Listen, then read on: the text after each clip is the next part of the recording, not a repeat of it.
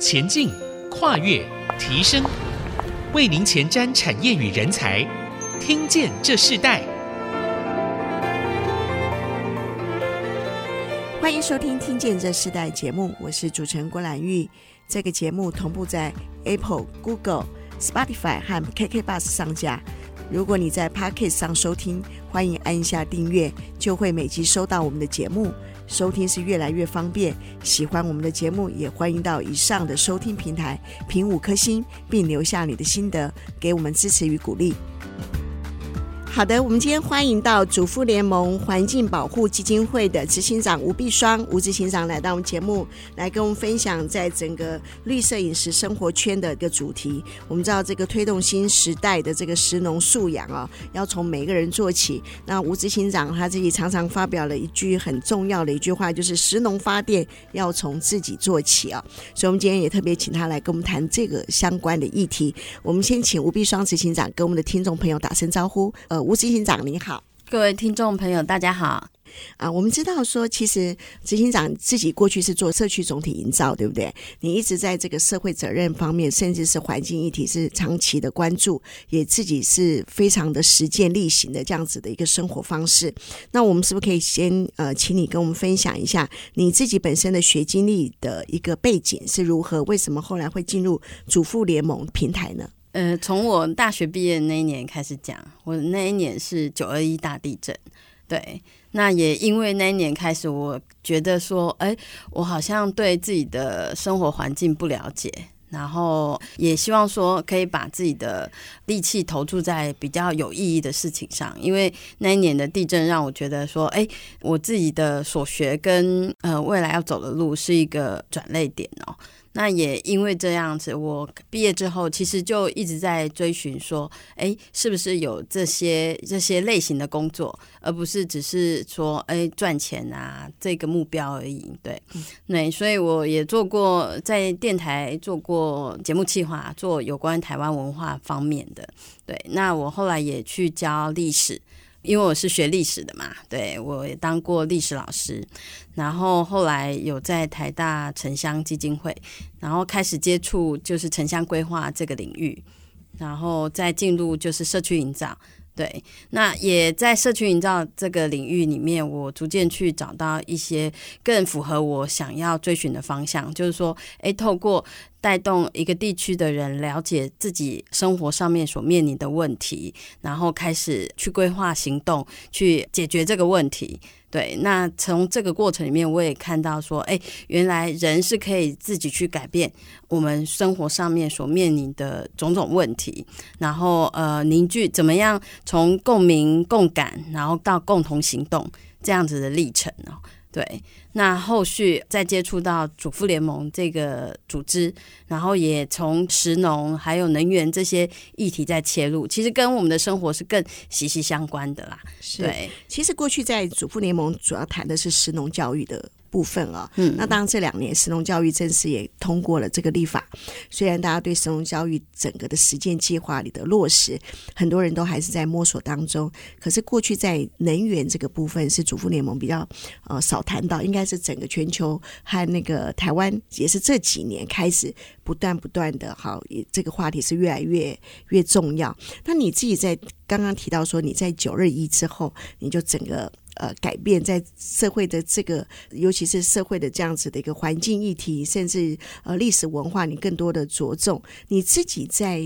之前如果没有经历过九二一的时候，你本来原本最想做什么？其实那时候也比较没有想法啦。对，那我本身读历史，我比较想做记者。对，那从记者的角度，希望说，哎，可以去书写很多有关于台湾的议题呀，然后有深入的了解。是，后后来就这样一路投入嘛。对，你，你做了文史工作者，甚至你参加台大城乡基金会。其实台大城乡基金会有好多年的时间，不断的一直在发表这样子相关的环境议题，甚至是一个城乡的一个整个人文文化的一个变迁。那在那个过程中，你可不可以提一下你那时候让你经历到什么样一个不同的一个学习的背景？我那时候呃，大部分在做的都是马祖的专案，对，从那个闽东聚落保存，然后到社区营造中心，怎么样跟在地的居民共同去讨论公共议题，对，所以从那个过程里面，其实我找到我心灵的故乡，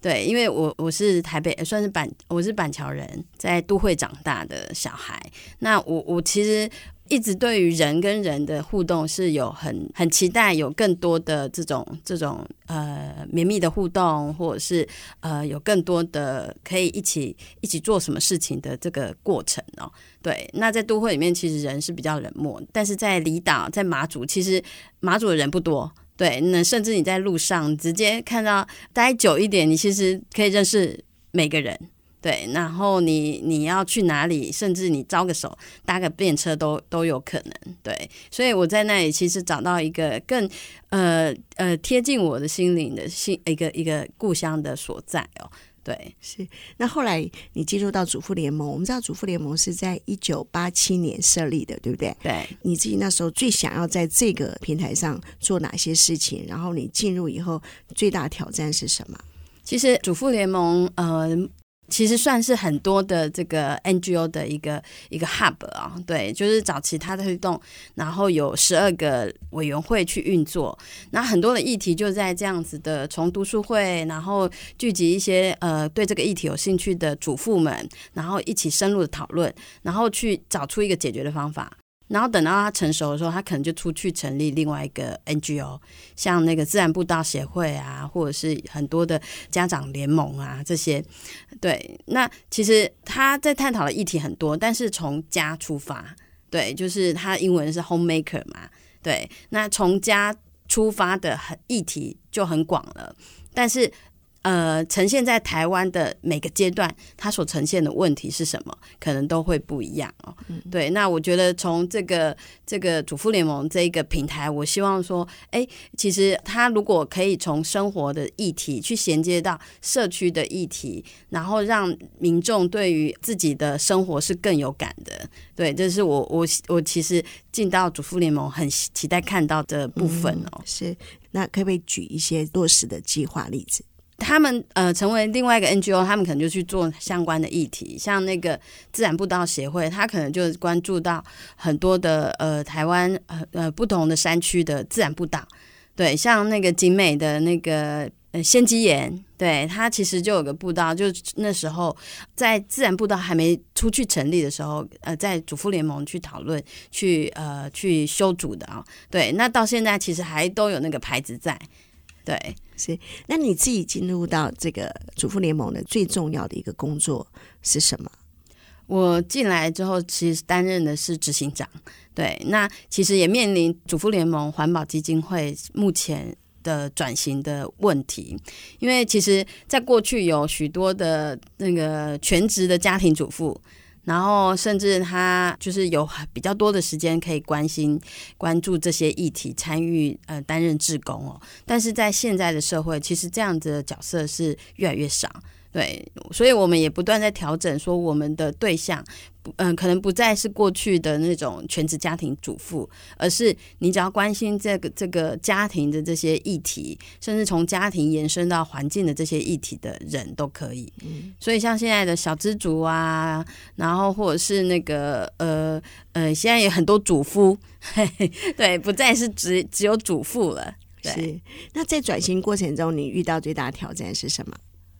就是呃，怎么样把呃人找出来啦？对，就是对这样的议题关注的人，对，所以我我我们最近其实也透过一些呃不同的社会沟通模式，像我们也参与募资啊，然后也就是在不同的平台里面去做发声。我们就希望说，哎，从过去的传统家庭主妇的这个管道，到不同的像现在的的一般的青年啊，甚至退休族。这些其实都是我们想要去再深入去触及的对象。是我们今天主要谈到就是这个呃绿色饮食的一个开始从自身做起的一个方式。那当然我们也知道全球化的这个绿色能源也也不断的在推动，所以在主妇联盟，你刚刚提到他们呃也正面临到一个转型的过程当中，当不只是过去的家庭主妇，甚至可能是呃家庭主妇也参与，甚至很多的年轻人也参与哦。那在这样的一个过程当中里头，我们也看到绿色生活和食农教育已经紧紧的绑在一起。你刚刚提到的你们的募资计划，我看到不管你们大小募资计划，其实主妇联盟基金会哦，他们非常擅长做募资。哎，我 我看过去从这几年呢，看到很多新的创新募资，到看到主妇联盟他们在过去在募资上面就一直有一个自己非常很清楚的一个基础。那在这样基础里头，配合现在大时代的转变，到底在食农教育上，你们有没有什么一些创新的方法？我们在下一段，我们继续要邀请主妇联盟基金会的执行长吴碧双执行长来跟我们继续分享。我们稍后回来。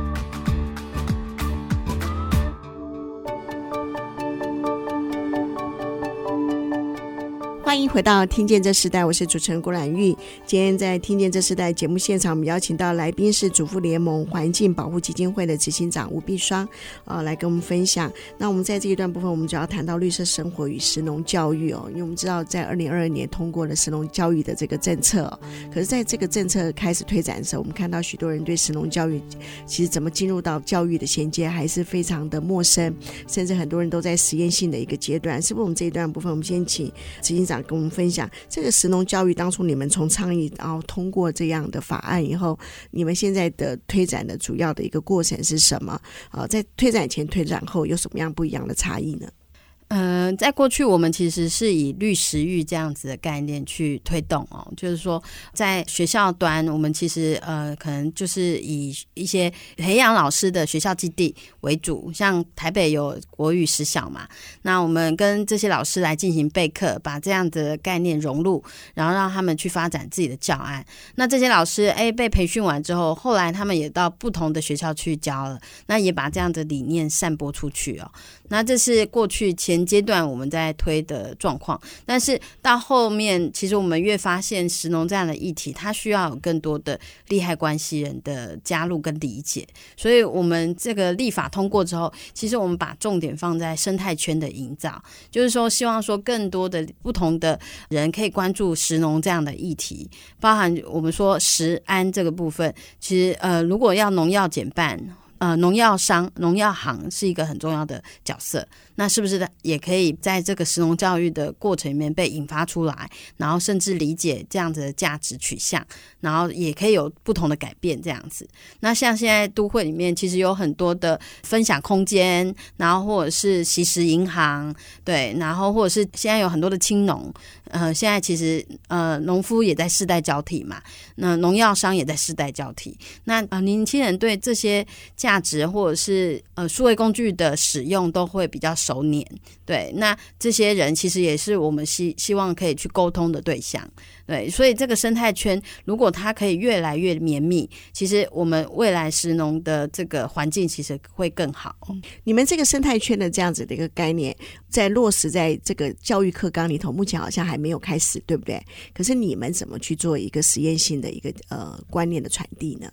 哎，观念的传递在之前，我们就我们现在还是持续在做啦，包含就是说，呃，其实我们也跟那个全家合作，这个呃食育小学堂，结合他们的空间去做一些食育教育的推动哦。对，那呃绿绘本这一系列还是持续的在推动，对，就是教育这一端其实一直在跑。对，只是说我们针对倡议端跟政府的这个政策面向，我们针对的议题是不一样。这个农委会和教育部他们怎么分工呢？现在呃，食农教育的推展主责是农委会。然后农委会因为法规已经通过了，然后他也因为有法源依据，其他部会其实也要呃相对应呃来因应哦，对，所以他们也会逐渐去长出属于他们的呃食农教育推动要怎么去进行的一些一些计划啊，或者是呃政策方向。这会不会改变教育师资呢？因为你你在推动食农教育，其实就跟农业是有相关性的。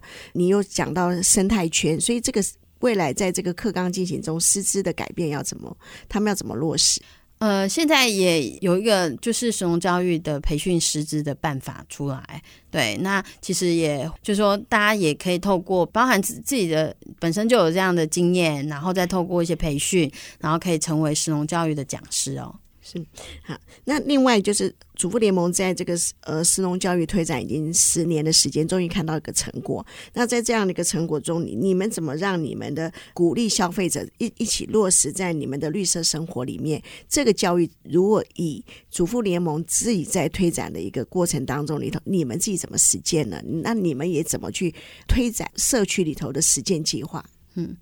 其实我们一直在讲说，哎，怎么拿回食物自主权？其实这个就是一个很重要的阶段，因为教育其实是根本嘛，你也要有所理解，你呃才能去影响你的行为跟行动。对，那其实我们也不断的在去让消费者理解这一块，所以主妇联盟有合作社，合作社其实成为社员之后，其实就有很多的课程可以去让你理解说，哎，你的。呃，选择会影响生产端怎么样子的，包含管理方式、管理农作的方式或耕种的方式。所以在合作社里面，我们都用气作的方式去支持农夫哦，去用无毒的方式来来耕种农作物。对，那这样子对我们的健康也比较有保障。对，所以你呃，你的选择就会影响你的呃食农的运作的状况。对，所以如果消费者可以更理解这样子的状况的话，其实他会比较能理解他为什么他在选择一个食物的时候，他他怎么去做决定哦。其实，呃，石农教育现在会通过的原因，其实也是因应国际贸易啦。嗯、对我们之前的那个莱猪啊，或者是日本核实的这些议题，嗯、对，呃，面临国际贸易的一些这个压力哦。对，那这些其实都考验着我们消费者未来在呃选购。或者是采购的上面，其实都呃怎么样去选择的问题。像日本，其实他们也是因为加入 WTO 之后，许多的外来食物影响到他们。国人的这个饮食文化，所以他们也在二零零五年提出这个食育基本法。对，那台湾也也逐渐面临这样的状况哦。所以，怎么样落实到教育的的层面，然后让民众理解你在吃的食物，包含它是从哪里来，它产生的食物呃里程是什么，甚至现在的碳排，我们说食物的碳排其实占碳排里面的三十三趴。对，其实是蛮高的哦，甚至吸食这个这个面向，它占了八趴。对，所以这这些食物的议题真的跟我们很接近。对，那它影响我们的生活环境也很大。是我们如果举这个呃吸食这个部分好了，你可不可以跟听众朋友举一个实例，怎么做？像呃，我们才刚过完年嘛，对，那其实，在过年前，我们也呃，透过那个卡牌，我们其实希望大家用 take 五个人影影响五个人，OK 一起来这样的行动哦，就是说让大家理解说，哎，其实，在过年前，如果你可以先计划性采购，对，那计划性采购大概知道你要吃多少，然后呃，去把它做一些一些分装或者是不同的处理，然后让这个食物不要被浪费。对我们，因为我们吃年夜饭，其实都我希望五春五春嘛，以前的这个习俗，对。但是现在的人可能不见得喜欢一直吃隔夜菜，那它其实也会产生很多的这个不好的这个元素哦。对，那我们我们就透过这一次的行动，也给大家这样的概念哦，就是说计划性采购，然后吃不完，那也许把它怎么煮得更好吃。对，然后真的还是有厨余的话，那我们可以呃做好分类，让也许就是呃政府后端可以做不同的处理哦。对。嗯，好。那我们刚刚谈到这个食农教育，到它整个的的，甚至在惜食计划的这样子的落实，我们先休息一下。我们在下一段部分，我们要继续呃，请吴碧双执行长跟我们来谈到能源的部分啊，尤其是能源转型、绿色能源到底跟这个主妇联盟他们现在在做的事情有哪些相关性，跟我们的生活有哪些真正可以去实践的开始。我们稍后回来分享。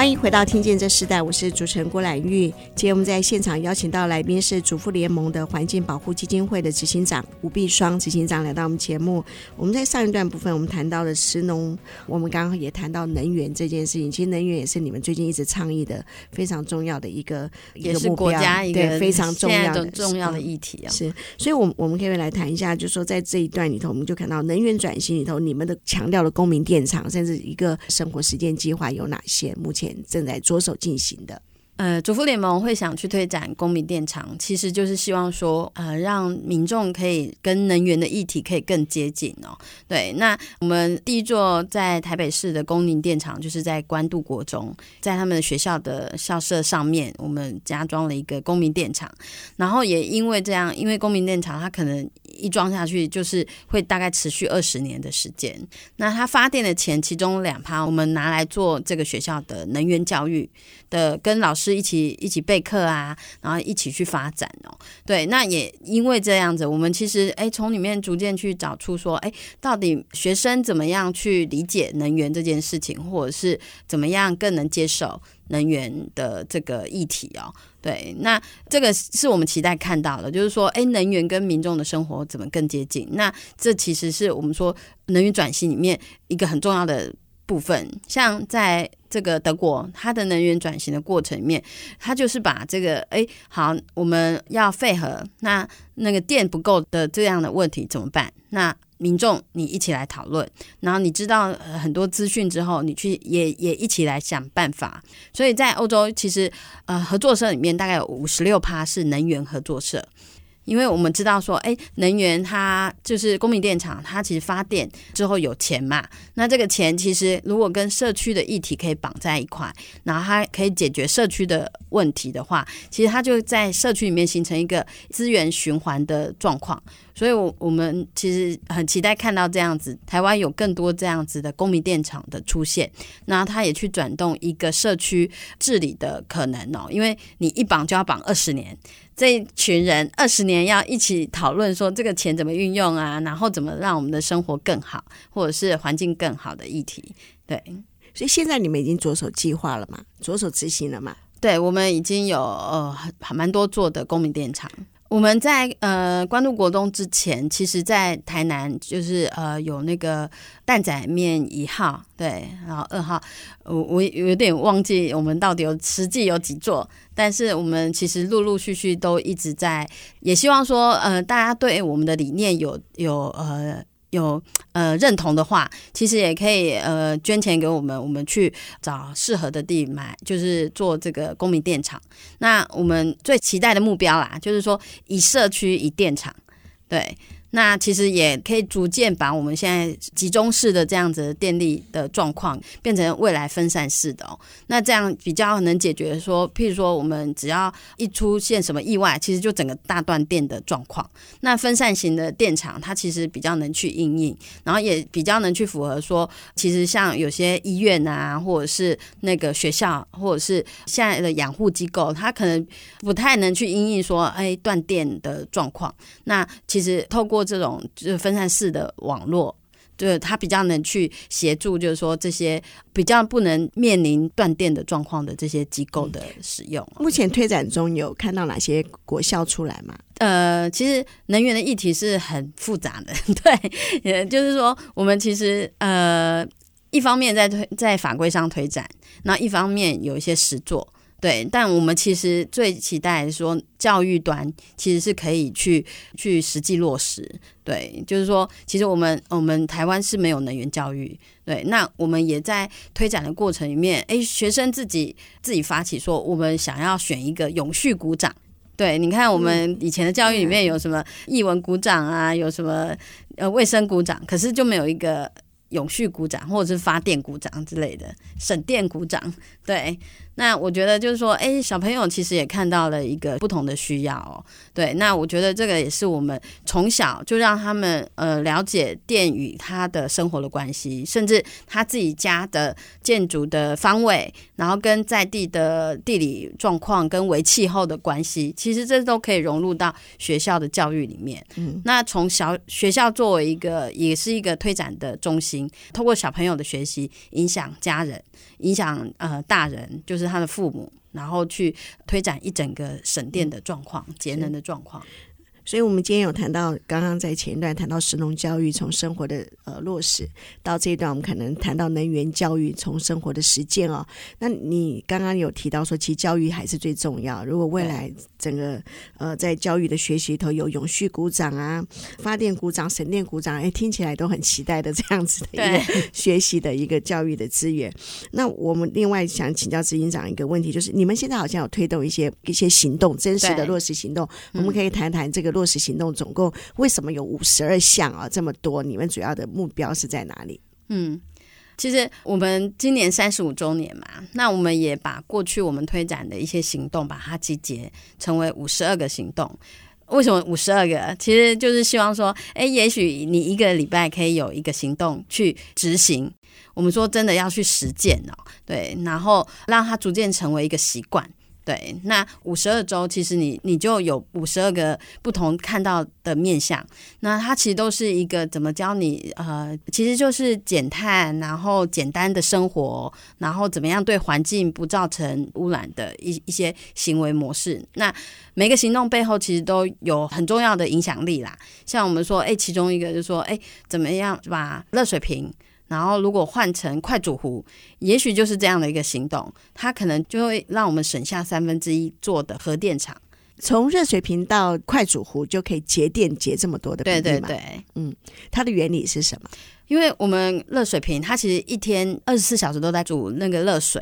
对，那它其实一直在用电。那我们其实过去有有在推展，就是说你用节能器嘛，对，你可以定时器，然后让它就是诶，在你不在家的时候，也许它就不需要去一直沸腾，然后一直煮沸的状态。对，那我们说用快煮壶，其实它在煮完热水之后，你把它放到保温瓶。里面其实你一天所用的热水量，其实大概都可以用得到了。对，那你不需要一直呃把这些水重复煮沸，也是一个影响它的水质。对，然后再就是说，呃，用电其实是真的很多啦。对，嗯，那节电的部分还有哪些也可以提供给听众朋友更多的落实实践计划呢？嗯，像我们知道说，哎，你你至少你离开那个十分钟以上，你其实就可以电灯关掉嘛。对，那一般我们其实的插电器其实也会有两个开关的模式，那你不用的时候就尽量把它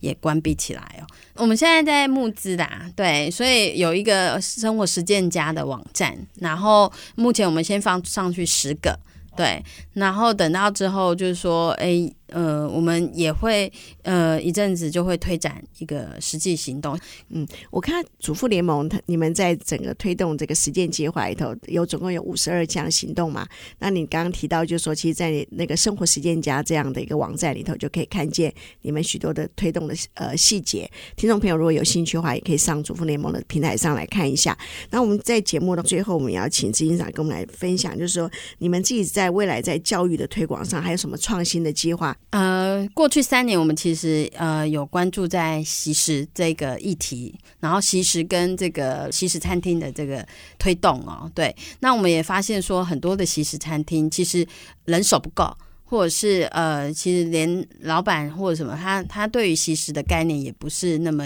那样的清楚，所以我们就往前再从教育端去着手，所以我们跟了几个这个餐饮学校来合作，一起推展明日习食主厨，让呃这些习食的这个概念可以融入他们的课程，然后包含就是永续饮食啊、格外品啊，或者是全食物利用这些。那在今年，其实我们也把这样子的议题跟教育部来沟通哦，希望他们可以把它融入到这个呃技职体系的教育呃课程里面。对，所以其实这都是我主妇联盟在做的啦，就是说我们先从一个问题开始，然后去做一些实践实验，然后把这样子的，也许是教案，也许是呃哪些需要改变，或者是法规上需要严厉的，然后再提给政府来做一些改变。对，长期你们都这样推动哦，你你自己看整个的成效和政府的配合，甚至呃到呃人民的生活的方式的改变，你你觉得最大的影响力是什么？其实过去环保议题其实都是站在一个跟政府对抗的这个角色嘛，对，所以有很多的抗争，或者是，但是在这些年，其实政府也逐渐去关注人民的意见。然后公私协力的模式也逐渐形成哦，对，所以近来有许多的社会沟通会议，或者是很多的就是协商会议，对，就是让政府也可以聆听民众的声音，然后去调整他们的政策。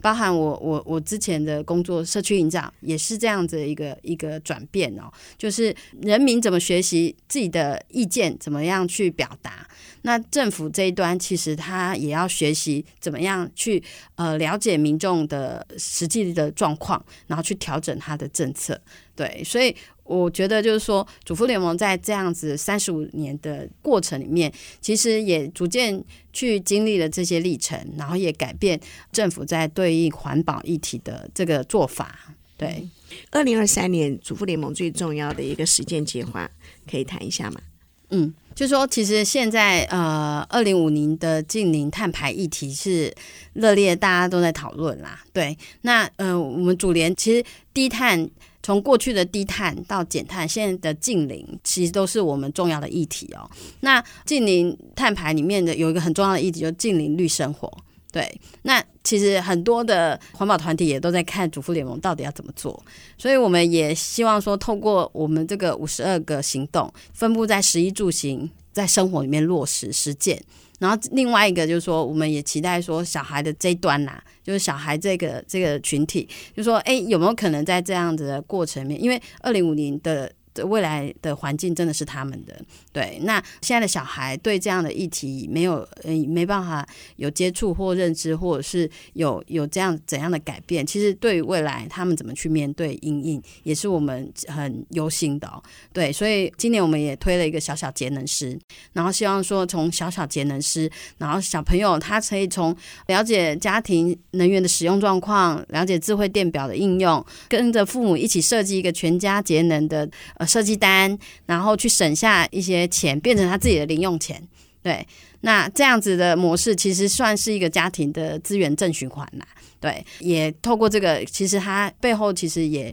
也有很多的家庭节能，然后呃，小孩了解智慧电表，然后甚至现在在推展的智慧家庭，然后还有家庭节能 APP，然后到未来的电力自由市场的推动。其实它就是一系列的去影响我们台湾用电的状况。嗯，所以你们从一个新的世代也开始做起了，在培养一个最小的孩子，他们开始有一个对于节能减碳观念，甚至实作，应该是一个公民社会很重要的一个从家庭生活开始的培养。那我们在最后再请执行长跟我们谈到，就说永续转型趋势下，你自己最想传递的观念是什么？其实也回到主妇联盟从一开始就一直在讲的概念，就是我们的食物自主权、能源自主权怎么样去拿回来哦？那拿回来的过程其实就是民众怎么去参与。对，那我们期待持续的推展，让民众对这些议题可以更理解，然后也从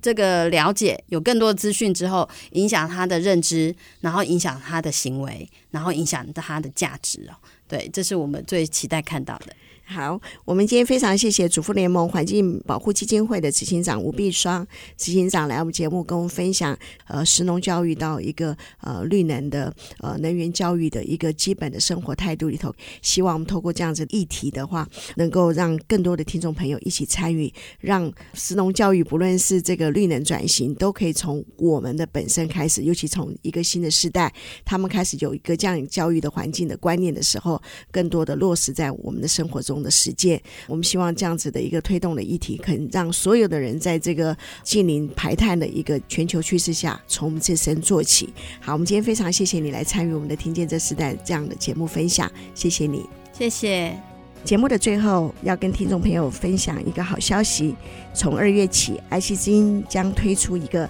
全新的重量级节目，叫做《社长的永续时光》。这个节目将由爱惜之音的董事长黄清勇主持，邀请来自不同业界的重量级好朋友一起对话。黄社长将以科技会友，在每周五的晚间六点的下班时刻，谈出许多跨界的精彩火花。欢迎大家锁定收听。好我们听见这时代，我们下次再见，拜拜，拜拜。